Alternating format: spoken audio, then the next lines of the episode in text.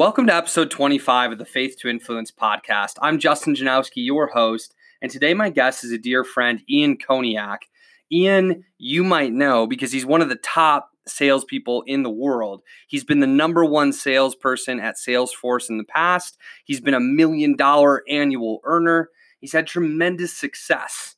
And today, you might think that we'd be having him on to talk about sales, and we're not doing that at all. That's actually not the topic of today's interview because Ian experienced with tremendous success, tremendous temptation. He experienced what a lot of us experience in life, which is addiction.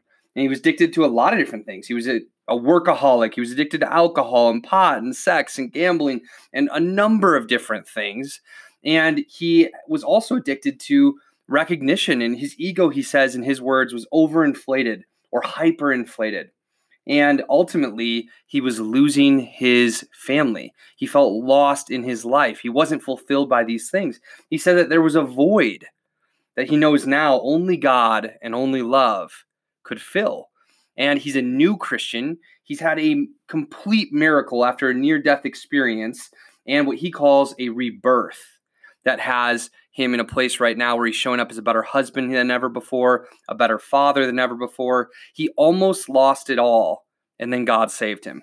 And he shares in complete and total vulnerability his story in today's episode. I think it may be the most important episode we've had on the podcast, certainly one of the most important. Ian, I honor you for your vulnerability, your honesty, and your willingness to share with us. And for all of you listening, take it in, take notes. There's a lot of good things in here, and I'm sure that you're going to love it. I'll talk to you on the back end of the episode. Cheers. Ian Koniak is my guest. Ian, thanks so much for being on the podcast. Thanks for having me, Justin. Ian, you have been on a wild journey in your life, some parts of which our listeners might not be able to relate to, many parts of which they will be able to relate to. And, you know, as we had a conversation, you just shared more of your story over the last several months one of the recognitions that you shared with me as somebody who's earned over a million dollars annually as a salesperson before, you thought that success and happiness and joy was about things that were different than what they're actually about.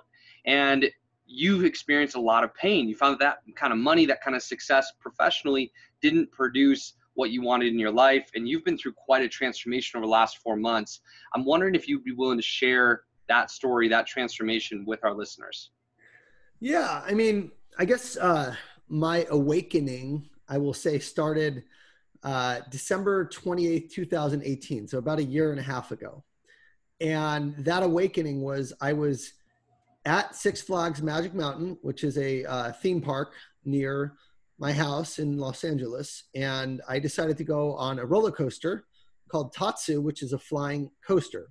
Mm-hmm. And to make a long story short, this is a coaster that has the track above your head and you hang down below the track like Superman. So all of your weight goes on your chest strap and you simulate flying. It's the hmm. highest roller coaster in the park. And I was very scared. I'm afraid of heights and especially afraid of falling off this thing when all your weight's face down. Well, I decided to go on that coaster. And sure enough, we get to the very top of the roller coaster and we're about to go through a 180 foot drop at the peak of the park and the ride gets stuck and stops. Mm. and i am up there for 30 minutes hanging with all my weight on my chest. People are passing out. People are screaming. People are videotaping from or videotaping they they got their cell phones out mm-hmm. from the very very bottom screaming at us some saying it's going to be okay others saying you're all going to die. You get the best and the worst in those situations. Mm. but as i was hanging there i was panicked and truly almost hyperventilating. And then i prayed. Mm. i started praying to god. And that very same day i had been listening to a podcast on the five regrets of the dying. It's a, a woman called um, Bronnie Ware, and she wrote a book called The Five Regrets of the Dying. And she was on a podcast as a guest talking about what people regret in their life. Mm. So I was already thinking about dying and I was hanging off this coaster thinking I was going to die. And at that moment, I made a promise to God. And I said, God, I am not going to wait any longer to start serving people and to start helping people. And I know that I have a voice and I know I've been through a lot of shit in my life, a lot of challenges from my father dying to struggling with addiction to, um, you know, failing in business to becoming the number one rep at an enterprise software company. I can't keep all this to myself. I know that I need to lead people and help people through my example. And I said, God, I'm not going to wait any longer. I don't know what it's going to look like, but I'm going to start um, helping people, not keeping this to myself and just being selfish. In the moment I prayed and I promised, that's when the roller coaster started going. Wow. And at that moment, I, I said, you know, I thank God and I truly was so just relieved to be alive. I, I was thinking about my wife, I was thinking about my son, and I said, I'm gonna, I'm gonna serve. I'm gonna serve people. I don't know what it's gonna look like. And that same day, my dog of 17 or 18 years dies as well.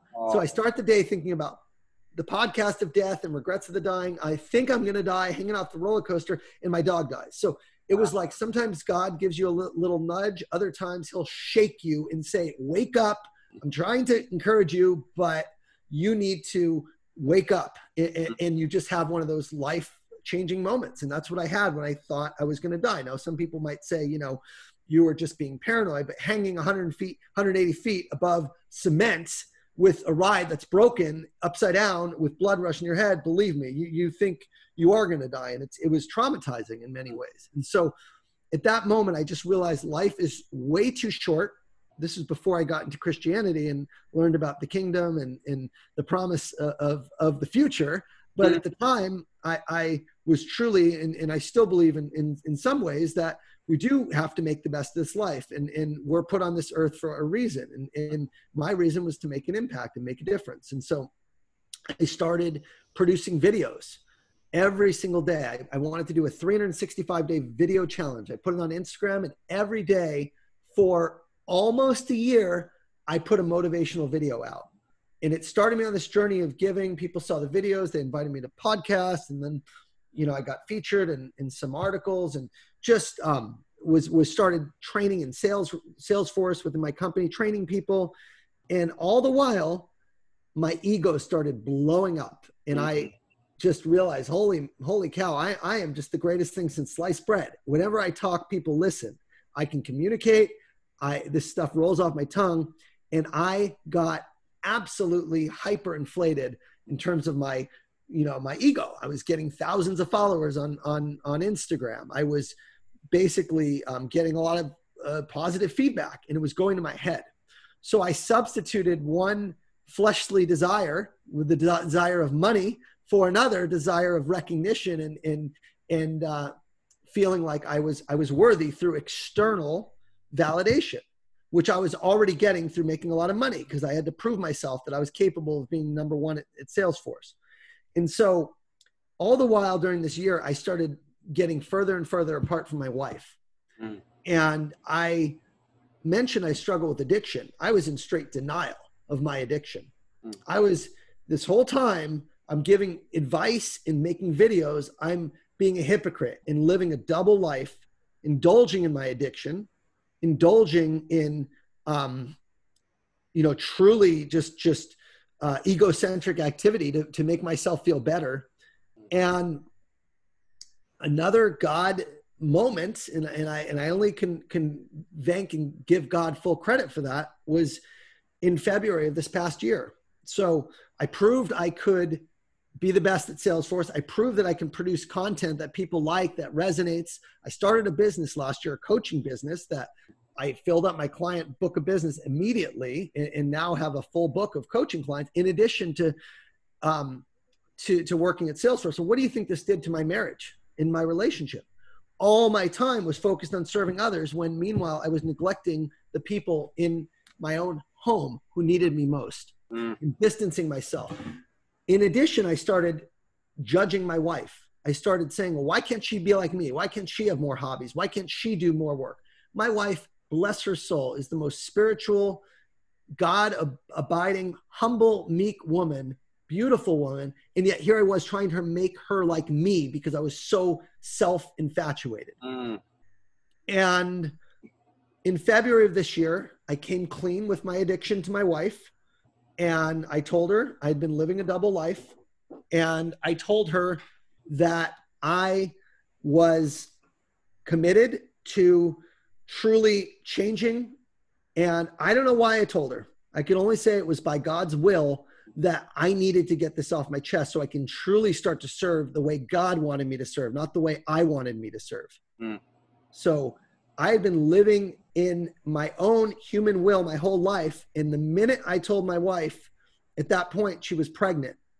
And unfortunately, we had to rush to the hospital because she was in such shock and so upset from you know me basically hiding things. And again i didn't think i was an addict because i was performing at such a high level running businesses had the dream life financially stable right? And, and it was something i didn't do very frequently right? But when i did it was inappropriate. And, and for anyone listening I'm, I'm happy to share it was sexual related going to strip clubs and um, pornography that type of thing right? Where i didn't think that was cheating. Well in god's eyes absolutely it is. Mm-hmm. in my definition of cheating was having an affair and having a woman on the side. And I thought, well, this is just stuff men do. They just go and I'm out of town, no big deal. Well, when I told my wife what had been happening, or when I should say, when God told my wife through me, because I, I don't know why I told her to this day, mm. she started not just crying, but uncontrollably crying to the point mm. where she was on the ground, nearly convulsing in our bedroom. And I will never forget that day. It was February 13th of this past year. And what I thought was harmless because I had no feelings and no attachment and I compartmentalized actually nearly destroyed her. Mm. And we at that moment she she's pregnant and she started having contractions. Well, at this time she was about 4 months ago. She was 4 months pregnant. Now she's 8 months pregnant and we had to rush to the hospital. And during that ride, I carried the weight of not just have I just destroyed my wife, I, I almost have destroyed my unborn baby. I, I if I if my baby dies right now, I'm responsible for this. And God bless, you know, the, the miracle of life. For me, that's what it took to wake up, unfortunately and I had all the success in the world. I had the most beautiful family. I had the best, my dream home. I was the top dog. And yet I was living a life that could have destroyed my wife by lying. And I have a view on pornography and in, in my, my life to this day, that was over four months ago. I have not looked at porn. I have not engaged in any type of mm. activity out of integrity in my marriage. But I was so stubborn and so just haughty that I thought I was right and she was wrong and just dismissed her feelings about this. And the fact that I did this showed me that that I needed to get help. The fact that I just thought I was right because it wasn't just in my marriage, it was in other things too, in friendships. I, you know, was judging. I was judging other people and and I without looking, you know, in, in the mirror in myself. And to make i know this was supposed to be a short story but to make to make this make sense so we get to the hospital and thank god she was in such shock that her body uncontrollably was reacting that way by having contractions but the, the baby's okay he's healthy he's due next month. Hmm. Well at that moment i decided to do what's called a full disclosure to my wife and i went through everything i had ever done since the day i met her every strip club. I went through receipts every webcam I went on, any activity I did, traveling, everything, including getting a woman's phone number when we were at a bar, which which absolutely was unacceptable, flirting, all these things that I just thought was was okay. I disclosed to her. I took a polygraph test after this to show that I was telling the truth, and she left a few days later, and she said, "I can't be be with you. I don't know what the future holds, but you know we can't be together." And so she went to her parents' house. And I remember those, you know, she was gone almost a week. And that week I truly was, you know, every day praying. And um, all I can do was, was stay sober. All I can do was not turn to my medicine. And I'm not just talking about sex. My medicine was anything you can give me, right? for those that are listening that struggle with being workaholics, mm-hmm. that struggle with making thinking they have to be externally successful through their income, their performance, their accolades. That is a form of addiction. And I was a workaholic as much as I was any other addict. I would medicate with alcohol, with pot, with sex, with gambling, with just getting out of town, with working. I could not be still in in in I think there is probably 9 out of 10 people have something that I just mentioned in this world if they're not in fully um, you know in the spiritual realm and just living every day with the awareness that that I fortunately was brought into through going through a 12 step recovery program. And so my my um, guidance and, and my message it, it's amazing. So so playing playing it back, I, the past 4 months have been the hardest but also the most rewarding, fulfilling just amazing months of my life because I finally am accepting myself, not hiding this addict in a closet, not pushing this part of me that I always just denied because it didn't align with how I viewed myself. It was just some something, it was a skeleton. And having it out in the surface, addiction thrives in, in secrecy. Having it out in this in, in the surface and sharing it and knowing that I am okay and that God still loves me and that after confession, after um, you know, going through a disclosure, after being away five days, my wife came back. Mm. And she, it wasn't easy. I was staying in, you know, we have a back house um, where I work out of. I was staying there for a while. Then I moved into the guest room and now I'm back in my own bed. And a few weeks ago, my wife put her, her ring back on and we pray together. We study the Bible together. We go to church every Sunday. And I, I've just had a rebirth. Mm-hmm. And I, I can't explain it other than miracles are only evident when your when your eyes are open to, to, seeing them. And god's working miracles every single day. And and i'm living walking proof that if you turn your will to what you want as a human it's always going to be unrewarding right? You're always going to feel this this need this this this void that only god can fill and that only true love can fill for your brother for your fellow brothers and your um your your wife. The fact that my wife only knew part of me was like she she married someone else and she didn't even know it. So when i came clean and she still accepted me and decided to love me in my flaws it showed me what mm. god the love that god has for me. And, and it just it, it's just rocked my whole world turned everything upside down on its head so I know that's very personal, and, and I just I share this with the hope that my story is not unique. That why are there 50% of divorces in this country? Why why are there so many deaths from addiction and alcohol and, and so many people? It's because they are trying to fill a void that only God can fill. Hmm. And I just I mean, I'm like the, the poster child for living in your will and then going to God's will. And I still don't know entirely what God's will is, but I, I can take a pretty good guess. It's being faithful, mm-hmm. it's being honest, it's giving, it's loving your brothers, it's not judging, it's it's truly being a vessel for goodness. And, and, and He's inside all of us. And I just, uh, unfortunately, I've had a lot of um, bad things have to happen to me to realize that. And now I'm starting, you know, the rest of my life through I'm very fortunate. I'm 41 and I have half my life ahead of me at least with God's you know grace and, and I want to use it to help people awaken to what's most important, which is to be the husband and the father and the friend and the person that God wants us to be. Mm-hmm. Oh, amen. Man, I felt really emotional at a couple points during your story, man. And uh, you know, we we chatted about your story before we started click and record, and your vulnerability, your willingness to share and like be totally authentic and totally real about your story just means so much to me.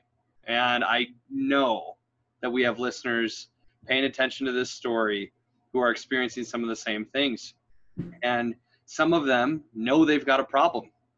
They know that chasing success and sex and money and overworking and like pursuing substances and all these different addictions, all these different ways to try to feel better, they know that it's not working. They know they've got that void that you're talking about. And hopefully, as they listen to this, they're encouraged. You know, as you're four months sober from these addictions, healing your marriage, healing your relationship with God, healing your relationship with yourself and your fellow brothers and sisters on this planet. And there are others who are listening to this who've been in denial like you were. How long would you say you were in denial? 30 years. Mm. I, I first discovered porn when I was 13 years old.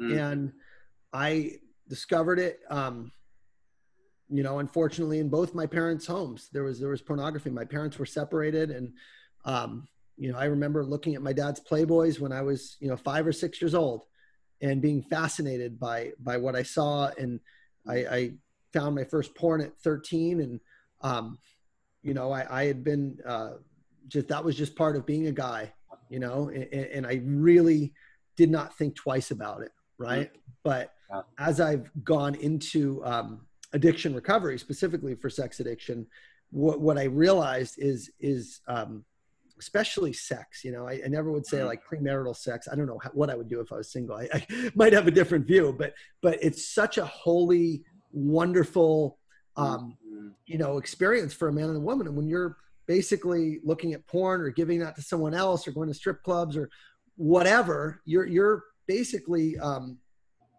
you know you're you're truly uh, giving something that's meant for um, your wife to, yeah. to someone else. And and and and I just didn't uh, I didn't really think twice about it honestly. I mean I went I just remember sex was around me all the time. And it was mm-hmm. like that was in our bro culture. That was a validation. So i wanted the, the hottest woman. I wanted mm-hmm. you know to to get laid um, at a young age. And i always sought, sought validation through yeah. you know through sex. If a woman would sleep with me it was like i was you know worthy right? And, yeah. and then i got married and well i was cheated on. I, will take a step back. And and I really, I mean, that, that to me was such a, not from my wife, but from a living girlfriend. Um, mm. And that kind of made my addiction really go back because I felt so rejected. I felt like I wasn't wanted. I felt like less of a man. And, you know, you can get it mm. without having to, to work for it, if you will, right? Mm. In, in these environments, you go to a strip club and, you know, people are worshiping you and you think you're great. Well, it's all false, right? You go mm. um, out you know, in, in terms of sex is everywhere and it's mm-hmm. available at a click of a button. And, and, this is for dating apps too. I know single guys that are literally hooked on these dating apps and they are doing the same thing. They're sleeping and sleeping. And it's like almost like their dignity is going out the window and then it's and they're so lonely and they're so yeah. they know they don't think they have a problem because it's like but but all of them are empty and and yes. i'm not going to obviously disclose but i do a lot of coaching and this stuff comes up over and over again and mm um it's it's amazing the the the toxicity and, and the the the sickness that our culture has with with pornography in particular mm and the rampant porn everywhere and, and mm the, the addiction to porn and, and even with COVID, um, pornography has been, unfortunately, um, you know, porn companies like Pornhub were giving it away because people are at home and taking advantage, and their business is skyrocketing. And um, the stats that that I've seen in, in being part of this community are are mind-boggling as far as impotence that it's causing. People will go to porn versus their wife, and it just by not having that as an option, by cutting that off, my intimacy with my wife has been so much greater. My love, our connection, our respect for each other, um, I- intimacy uh, in in my group. I have found people that truly all they want to do is be the best husbands they can be, be faithful, set the example because they know what what could happen on the other side. And and thank God I didn't take it further. Thank God I didn't have a full blown affair. Thank God I didn't, you know, go go down a road. But almost all the guys in this program have you know a lot of them have been married 30 40 years and, and, now they're revealing 35 years but they're still coming to a place where they they realize that that this is is just a form of of medicine for them. And, and it's it is the number one addiction in in the the us right now. Above alcohol above drugs is is um, sex including pornography. And it's just something that people don't talk about. Um, and, and i say this because for me, it's not about the addiction at all.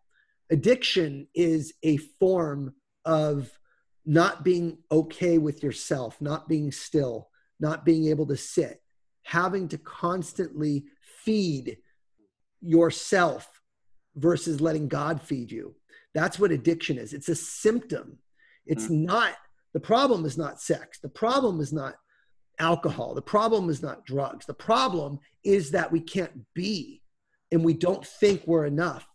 And we're, we're, uncomfortable in our own skin. And so we need to alter our state through mm. working so much through keeping busy through addiction addictive activities. Yes. And everybody struggles with this thing. So yes i may be vulnerable. I may be sharing stuff that probably you know you know is, is very personal. But the reality is it's too important a topic not to talk about and i talk about these things and, and the fact that i can not watch pornography or masturbate for for four months mm. when I had been doing that almost daily for you know 30 years is a testament to God's will. It's a testament to um, and I say this while I'm crushing it at business, while I mm. have my family here, while I've built the home of my dreams, while I am a top performer at Salesforce, right? Mm. Because all that success caused a lot of stress. When you're when you're in a successful position, when you own a business or when you're a top performer and you're an entrepreneur, there is so much stress that companies, if you do not have an outlet, you will anger, right? Rage. That's one of one of God's sins as well. God hates, absolutely hates a hot temper. He wants mildness. He wants self-control. Mm. Addicts are the opposite. They've lost control. So for me to be in recovery, I have found God. I have found a voice that I never thought I even knew. And, and you know, it is if, if you feel shame and you keep your secrets, then then they they grow inside of you like weeds. Mm. But when you share, when you fully accept, is truly when you can heal. Yeah. So, you know, I, I just I'm at a point where it's a big part of me. I go to meetings yeah. every day and, and I share and, and I don't judge. I thought I was going to meet a bunch of perverts or crazy people, but a lot, most of them are just like me. They're just people that realize that the pursuit of sex outside of their marriage, or if they're single, you know, outside of a committed relationship, has cost them, um, you know, the, the the connection with with their significant others, and, and potentially could cost them more. Yeah. And, and so I, I just by by God's grace, this was the one thing. There's other things. Don't get me wrong, right? I still get you know my temper sometimes gets the best of me. I got a four year old and you know he, he's on the autism spectrum and the patient's required to you know to to you know support him at bedtime and through meals. And it, it's just uh, at another level. And sometimes i you know i can i can i can lose my my patience or blow up. Um, same thing with my wife. But but i tell you it, it's i'm at such an awareness now when, when i do. And, and, and never will i go back to what I was doing before to medicate. I'll, I'll, go, I'll call someone, I'll pick up the phone, I'll go on a bike, I'll go on a walk, I'll go um, meditate, I will um, read a book. I, I, I, will just change my state so I'm not going there because that's the easy way. The mm-hmm. easy way is just to medicate, to pick up a drink, to go, you know, take a, you know, smoke or gummy or whatever. Mm. In the, the, the, the, the, the, the godly way I'll say is to, to breathe and to connect and to pray. Amen. And so I started praying every day. I mean, I'm just a different person in four months, and I can't wait to see what life has in store. But the dangers of success, man. Getting back to your original question, we're not even an interview. I'm just talking. So, getting back to getting back to your question, what is important? What I've realized is not making all the money in the world.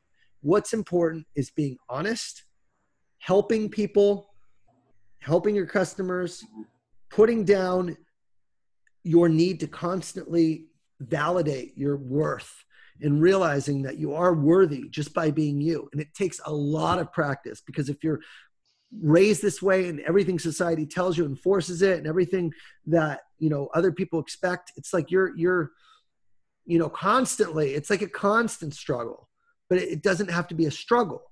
It's only, uh, it's a transformation the struggle is like when you resist it. You'll hear that voice coming back saying you need to to to you know to to to work 80 hours a week you need to Mm. stop all this nonsense of, of volunteering you know with with your program and mentoring and focus on your customers you need to make this much money that's not Mm. that that's just the ego and in, in the societal voice that we've been programmed for so long but god's voice is is no you need you are right where you need to be you are worthy and you are loved and you are accepted and and all you can do is pray for god's will and the power to carry it through Mm. A- and and doing things like this means that in doing coaching and, in doing um you know meetings through um through my addiction addiction 12 step is all stuff that's not um you know not not making me money so to speak Mhm. um, i'm not working at salesforce if i'm doing those things but i am feeding my soul.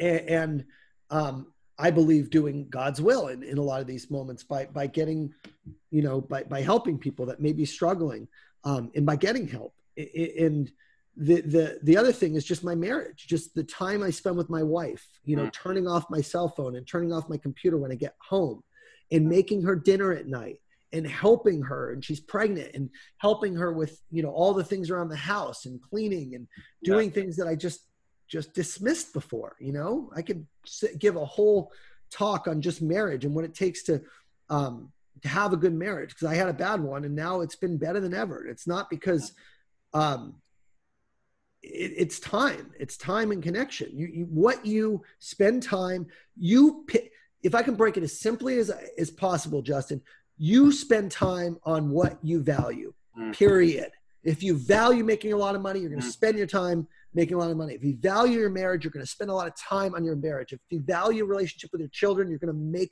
the time for your kids if you Mm. value helping people you're going to volunteer you're going to serve you're going to go on podcasts you're going to you know if you value god and your relationship you're going to pray you're going to go to church so the things i'm doing that are different every day are going to my meetings. I'm praying every day. I'm going to i'm studying the bible most days with my wife. I'm going to church every week. I'm connecting with her. I'm helping around the house. I'm cooking probably three or four days a week. Mm. i'm just doing things that are not for myself and my Yeah. ego and my will but for my family and for god and for others. And it's just been a different kind of uh, value system because i'm not going to make a million dollars this year. Promise you i won't but you know what i'll make 300 plus and Yeah. you know what i can survive off 300000 plus so Yeah. it's, it's just you have to accept and let go of this old value system Mm. because otherwise you'll slip right back and that's Mm. that's what's cool about recovery is you're always in recovery you're always going Mm. to be in these meetings and eventually i'll i have a sponsor right now and he's a pastor at a church and so it's so Mm. amazing because he's using god's word and Mm. oh man the pastor community is one of the highest sex addiction um, clients you, you you'd be shocked how many pastors there are in that community or former pastors um, and it's just it's crazy to me um, how how Christianity, how pervasive it is through the 12 step program as a source of, of, of help and hope for, Mhm. for people that are broken in knowing and accepting they are broken. And that's how God made us, right? We, he made us so we have our will and our will is, is never, our, our thoughts are always going to be below God's thoughts. Our, you know, actions are always below God's actions. So it's, it's been, yeah, it's just been a, been, been such an amazing journey, man. And, and I'm glad to share this. This is the first time I've ever shared this publicly. So, um, I'm- I'm- Thank you. Thank Yeah. you for sharing it with us. Thank you for being a leader. Leaders go first, and hopefully, this the result of this is so many more people, so many more men, especially looking at themselves and taking a real look below the surface, taking off the mask, honoring the truth, and getting the help they need. And then, as they get the help they need, doing what you're doing, which is leading others to get the help that they need. And you know, you you said it to me as we were discussing before we we clicked record that you know ultimately your life can be an example of God's work, an expression of God's miracles, an expression of God's love.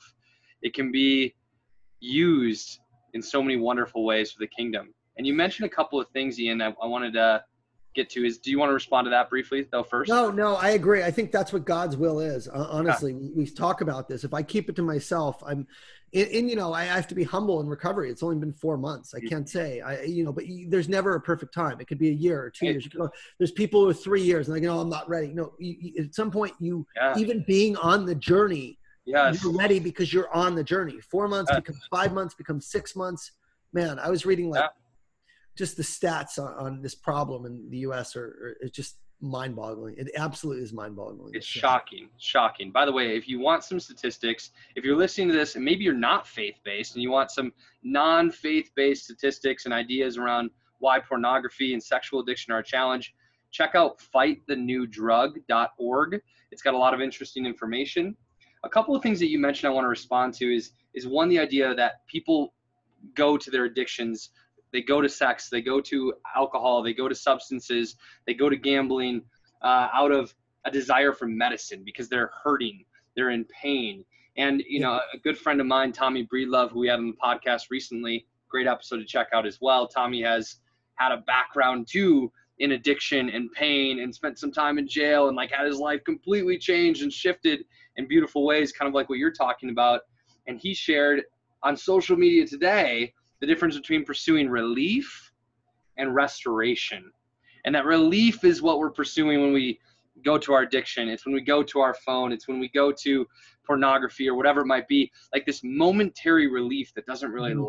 last. Versus yep. how can we give ourselves the medicine that does last? When we think about the medicine of relief or addiction, you know the side effects are dramatic they're way worse than the original problem as you're kind of sharing here and instead if we could go to the medicine of restoration which might mean time in nature it might mean time with god prayer reading going you know to counseling or therapy or the groups that you're mm-hmm. talking about yeah. all of these other things exercise going on that bike ride that walk many of the things you're talking about they can provide restoration and of course, God is and Jesus are the ultimate source of restoration rather than momentary relief. And the pot, the wonderful thing about it is that medicine, that restoration medicine, has side effects that are wonderful mm-hmm. instead of mm-hmm. side effects that hurt. All the mm-hmm. side effects of those things are really good. And so I want to just encourage our listeners choose restoration over relief. And I also want to talk about the point of validation that you referenced, which is the idea that ultimately people pursue these things because they're wanting to feel better about themselves, feel like they're enough. You know, somebody that I really respect, a, a writer, is John Eldredge, a Christian writer, wrote the book uh, "The Way of the Wild at Heart," uh, one of my favorite books. He also wrote "Wild at Heart," which is his first book uh, of the two, and he talks about how all men throughout their lives, or boys as they're becoming men, are trying to answer the question do I have what it takes? And for our female listeners, he suggests that him and his wife suggest that many women are growing up trying to answer the question of am I lovely? So do I have what it takes and am I lovely? And we're looking for validation to those questions oftentimes.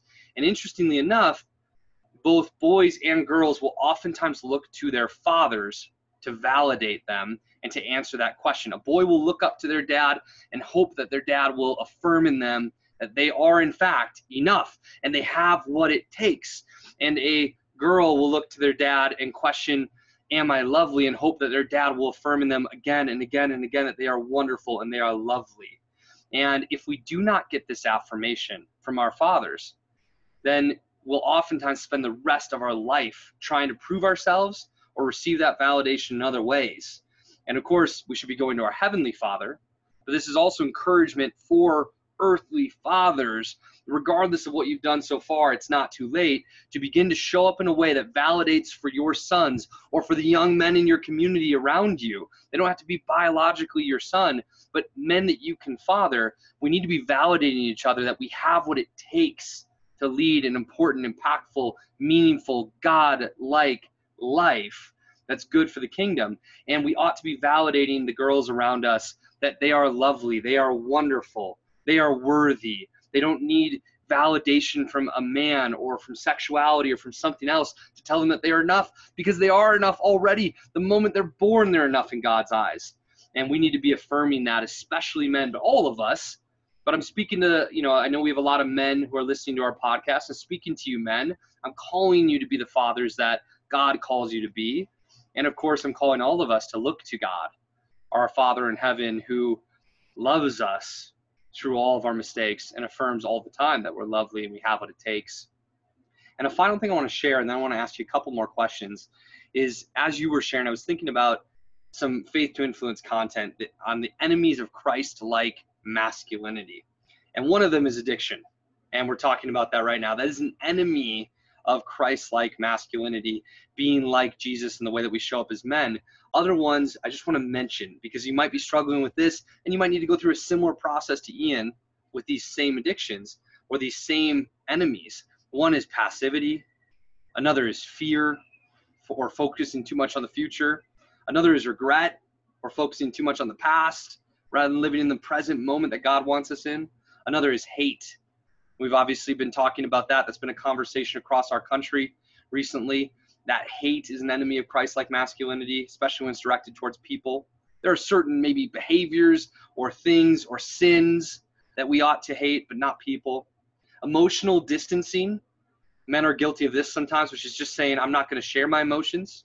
You know, it sounds like Ian, as you were sharing, that you used to kind of be closed off to your emotions. You would close them off so you didn't have to feel the consequence of what you were doing. You would close yourself off from your wife and emotionally distance so you wouldn't feel so guilty, likely. Distraction is another, just going straight to our phone or going to, of course, addictions and other things to distract ourselves from just being, as you were talking about. Abusive behavior is another one. And like, I think you're right. When addiction, distraction, hate, emotional distancing, passivity, fear, regret, when these first ones are there, then oftentimes they result in that abusive behavior. Arrogance is the next one. And you're referencing that when you're talking about ego being a huge problem and a huge catalyst for like the problems that you had around addiction. And then greed or over pursuit of comfort. Either one of those can be a challenge. And so I wanted to share that because I know that some people relate to exactly what you're going through, and for others, it was something else on that list. And we need to work through all of these things. And we, by the way, you are not alone. When we have our retreats, we do three day retreats at Faith to Influence. We have people come out, spend some time with us live, and work through these kinds of things. And we come around a fire together, and guys share vulnerably, like Ian did on this call, and throw things into the fire. And some of these things, exactly what you're talking about pornography, gambling, uh, substance abuse, abusive behavior, bad relationships, unfaithfulness. These are the things that are coming to the fire again and again and again with these men. And of course, we protect their shares, and it's a space where it's safe to have those shares. And so, if you're listening to this and you've never been to a retreat with us and you'd like to have support working through these things while also having tremendous sales, business, and leadership success, but in the right way, and honoring your relationships and honoring God. We'd love to talk to you about that. Feel free to send us a message at support at faithtoinfluence.com. And we would love to invite you to retreat. We'd love to talk to you about that. If it's not a fit for you as we conversate about it, it's not in the right price point for you, or whatever, it's not the right timing, we'll pray for you and we'll receive you and support you in that way. So Ian, so many good things here. I want to I want to zero back in and ask you another question about something that you shared, which is that you have not grown up a Christian.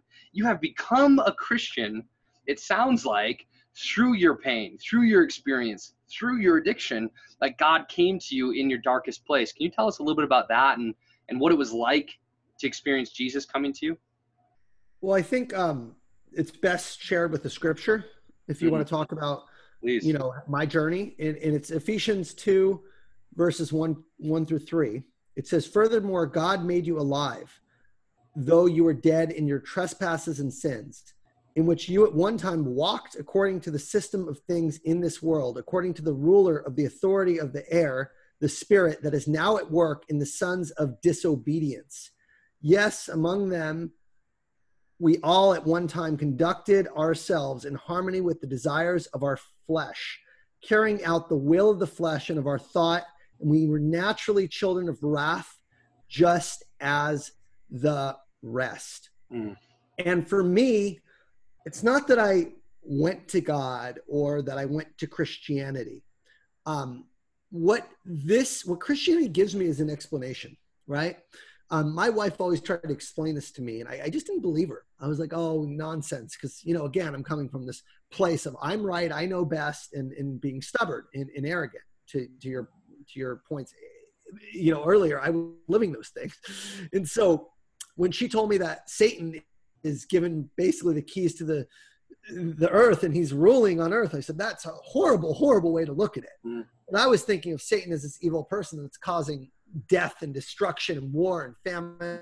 It's not what Satan is, right? Satan is is it's the way I see it. It's the yin and the yang. It's it's our human desires, and Satan knows what your your you know weaknesses are, and he'll lure you and tempt you with those weaknesses. Mm.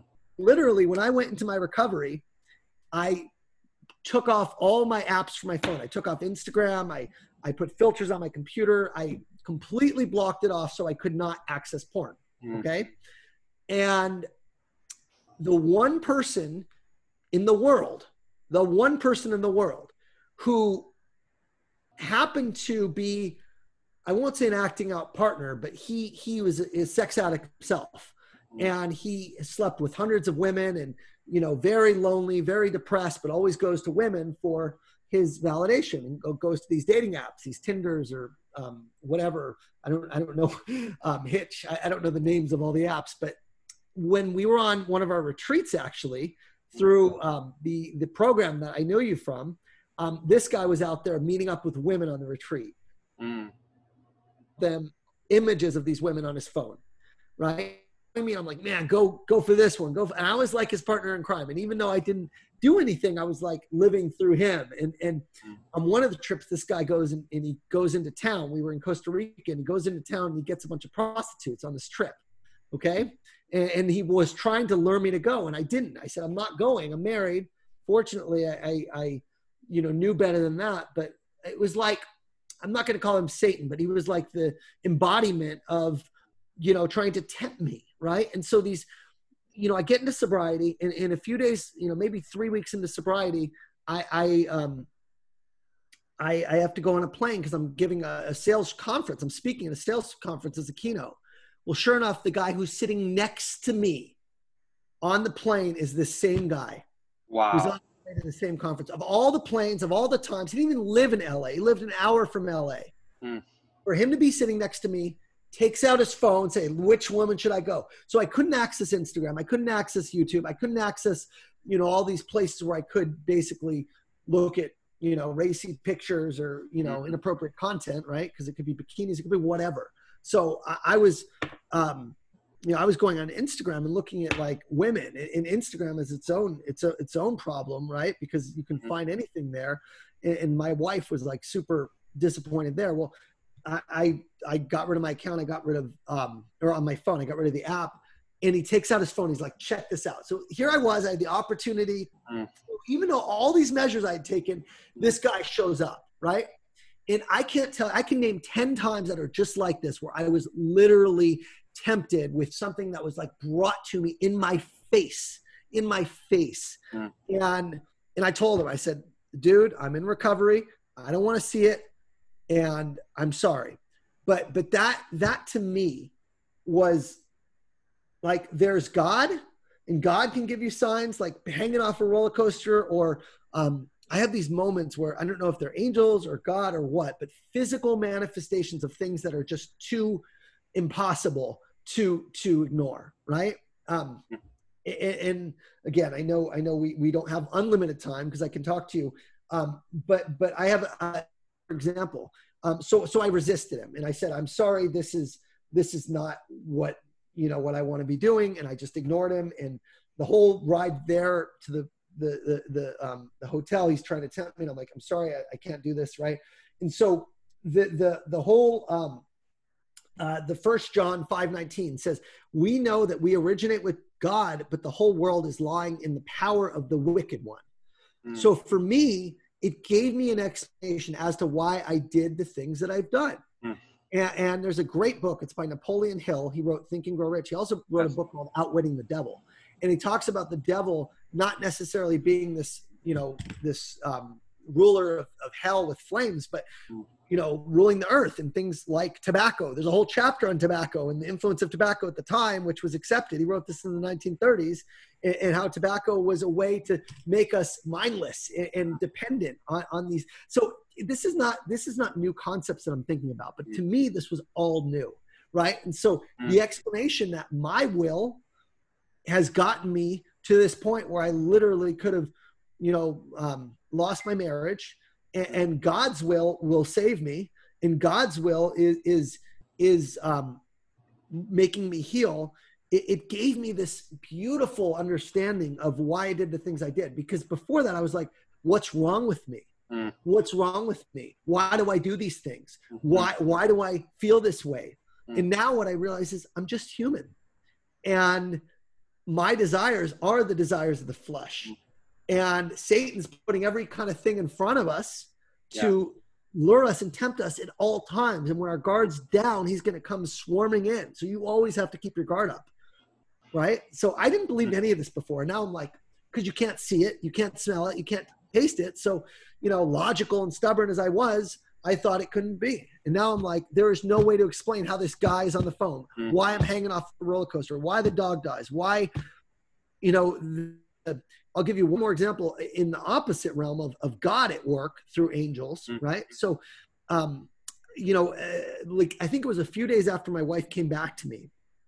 Um, I, I just wanted to spend a lot of time with my family. I was so grateful to have them back. And so we would go on these walks. This is right after COVID happened. And we would just take a walk every afternoon. It was lovely. It was me and my wife, and we talk and, and my son. And we decided to go on a scavenger hunt. So we're looking for things that God insects and red red balloons and all just random things on the scavenger hunt. They gave us, and so I'm on the scavenger hunt. We find nine of the ten things. The last thing is is an insect that crawls.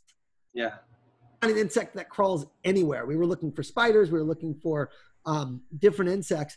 And I remember I, I walked by and I said a little prayer. Um, uh, and I'm like, God, you know, maybe you can give us a caterpillar right now. We'll find a beautiful caterpillar and I get to my house, and in the front of my doorpost, there is a sign. It says the Koniaks. And on top of the sign is a caterpillar hanging down. Wow. And then I look up, and there's caterpillars all above. And they were not there when I left for that walk. Wow. There's caterpillars hanging. And for the next couple weeks, they were they became cocoons, and they be, and then they became butterflies. And every time, and we literally watched these butterflies hatch and fly away. Oh. And before one of them hatched, I remember staring and you could see the butterfly. And I just thank God. I said, God, thank you for reminding me you're here. Thank you yes. for, you know, giving me your blessing. And right when I said that prayer, the butterfly flew flew at that moment, opened up and flew. And so the fact that there were caterpillars hanging, the fact that they were right under me, and what does the caterpillar symbolize? Change.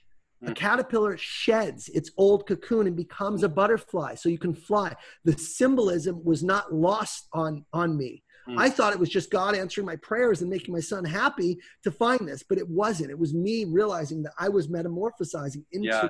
someone else, someone bigger. The yeah. final thing is the, the caterpillar that was low, that was hanging off the sign by my doorbell, died. It fell to the ground. It didn't become a butterfly, but the ones that were hanging from the roof higher all survived and became butterflies. Mm-hmm. So what does that say? When you're grounded in God, when you're grounded up above, then you can fly. If you're grounded on this earth, mm-hmm. then you die. Mm-hmm. And that's the same Amen. eternal life. So the symbolism of that caterpillar, it's like, and then in literally um, Justin, this this butterfly that has he comes around. They come around, and I'm with my son, and they come to my backyard, and I swear they're my guardian angels, and they come around, and I just am so grateful. And you know, it's it's hard, I will say, because I still have that voice that wants me to work more. You know, I've been working five or six hours a day at Salesforce. Mm-hmm. Honest, when I used to work ten, because I'm making time for podcasts, I'm making time for coaching, I'm making time for mentorship, for meetings, for family, for mm-hmm. every day I have lunch with my wife. So mm-hmm. I'm saying I am putting my time where my and my priorities are saying. You can't mm-hmm. say I'm a great husband and not be there for your family. You can't do that. You're a hypocrite, you're a liar, and you're not doing God's will at that point. God wants you to provide for your family, but he also wants you to provide by giving your time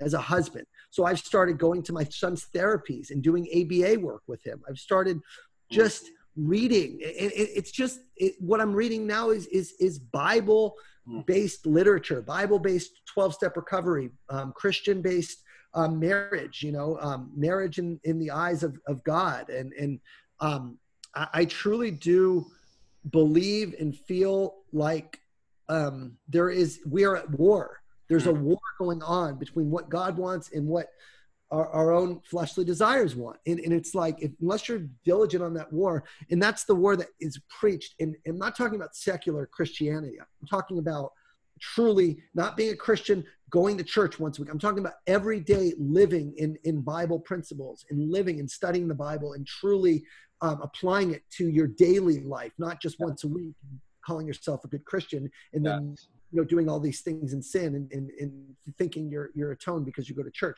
So so for me, Christianity just makes sense. It just makes sense. There's too much and and, and, and, and there is there has to be a counterbalance judaism i was raised jewish and we don't talk about the devil it's not mentioned at all but it certainly is mentioned a lot in the bible so what what else explains why we do what we do mm know, what else? There is no explanation. So yeah. for me, it's given given me something that really helps me come to terms as to why I, I did the things I did and in in, in, in just being human and, and, and made of this world and, and just just um, it gives me a compass and a map mm. on on how to live my life and you know how to stay grounded and I'm not perfect gosh I sin every day through some of the things you mentioned but I know sinning in your thoughts and sinning in your actions are two different things, right? I know I'm not going get drunk, mm-hmm. right? God doesn't like drunkenness. I know I'm not going to go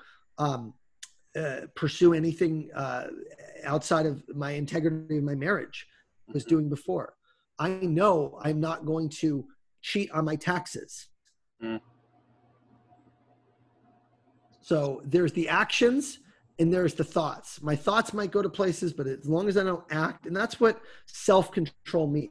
Um, the the fruit of the spirit. My favorite scripture is Galatians five twenty two, and it talks about um, the fruit of the spirit versus the fruit of the the flesh, and um, it, it, it is my it, it's it's how I try to live live my life, and um, I don't memorize all all of all of these things, but um, it's Galatians 5 19 to 21. It says, Now the works of the flesh and they are sexual immorality, uncleanness, brazen conduct, idolatry, spiritism, hostility, strife, jealousy, fits of anger, dissensions, divisions, sex, envy, drunkenness, wild parties, and things like these. I'm forewarning you about these things the same way I already warned you that those who practice such things will not inherit God's kingdom.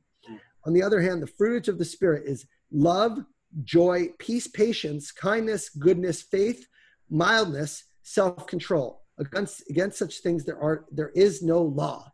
Mm. So it's like every scripture is like like mm. so helpful in recovery, but also so helpful in marriage and so helpful in um, fatherhood. I mean, like yes. it just I don't know why I didn't come to this realization before, except to say I was blind and, and I wasn't exposed to it. So mm now it's like okay now you have and go towards the light the light or you can stay in the darkness so i'm choosing to consciously do my best to stay in the light. Amen. Yeah. Amen. Amen. And for everyone listening every one of us can find at some point in our life maybe it's already happened to you maybe it's happening right now maybe it's going to happen to you. You may find that god is wrapping you in a cocoon and you're going to become a butterfly and your, your second season or your next season of your life may be so different from the one before and god's going to use you for the kingdom he can use you for good regardless of what your experience has been how you've shown up so far who you've been so far what behaviors you've had so far god wants to use you for good and ian is one of the greatest salespeople i've ever known somebody who's literally earned over a million dollars in a year as a salesperson. And I thought about ending the call asking him for some sales tips, but it just doesn't feel so important anymore. So we're going to leave that out. We'll probably have him on again and we'll talk sales at some point in the future. But this is so much more important than that. Well, Ian, I, thank I you. Can, I can give I can give um, your audience in particular, I know there's probably entrepreneurs and salespeople, and I coach them. And um, I can tell you this Bible principles apply to selling.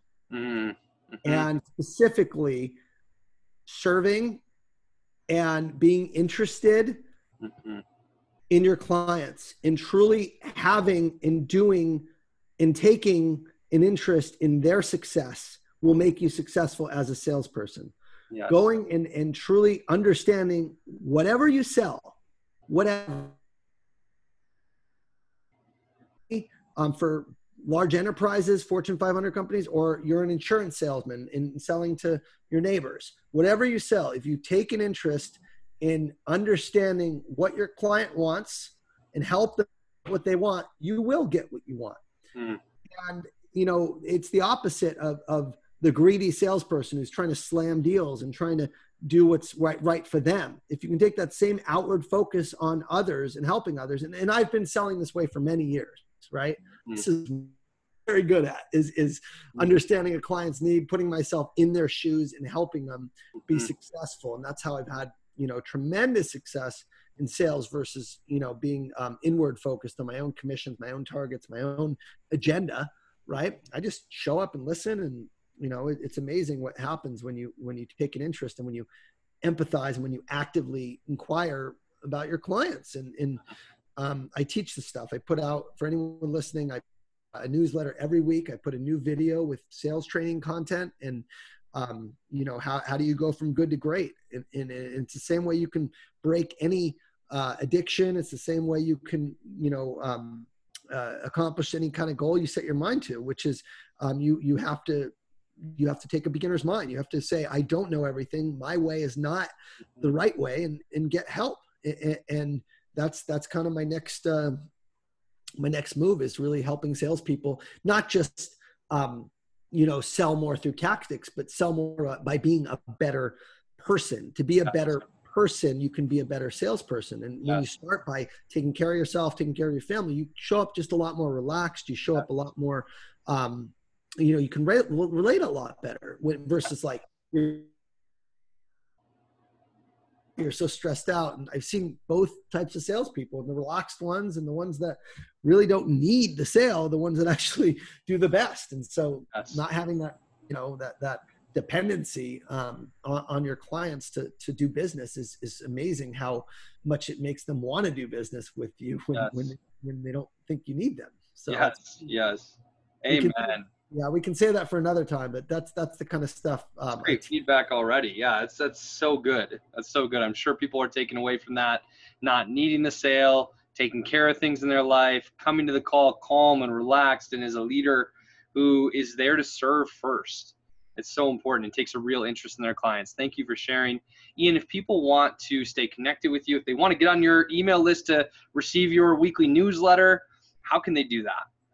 Yeah, so a couple ways. Um, I'd say start at my website. It's www.iankoniak.com. Uh, Justin will put the link in.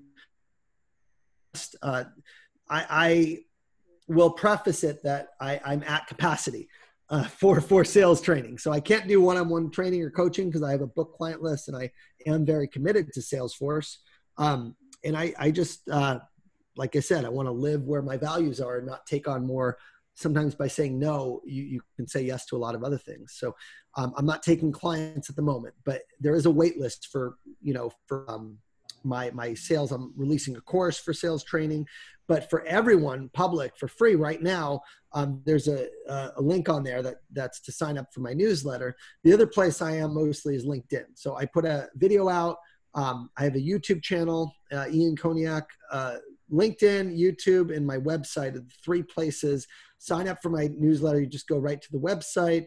Um, and if you, you know, if you do want to connect on LinkedIn, I'm, I'm there. Uh, YouTube has a library of all the videos I've been putting out on sales training. It's all for free.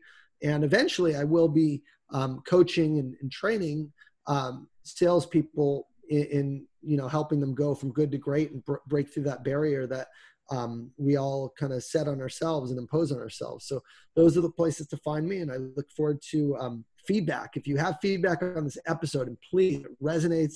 If you struggle with addiction in particular, um, and you need help in this, you know, let me know, and I can, um, you know, I can share resources and and how I've been able to, you know, to uh, free up, um, you know, free myself from that that uh, those handcuffs that that were placed on me for my whole life. So. I love it. Thank you so much from the bottom of my heart, Ian, for sharing your story with so much courage and vulnerability. Thank you for the way you're showing up now as a leader in your family and in the business and marketplace. And I just really appreciate you so much. And I know our listeners do too. We'll talk again. I know we'll have you back. And uh, I'm here for you, man. Here to pray for you and be on the journey with you. Thank, you. Thank you. you. Thank you for being here, Justin. Much appreciated, man. Mm-hmm. Cheers. Thank you for listening to the Faith to Influence podcast. We hope you enjoyed the episode and we look forward to connecting with you more in the future.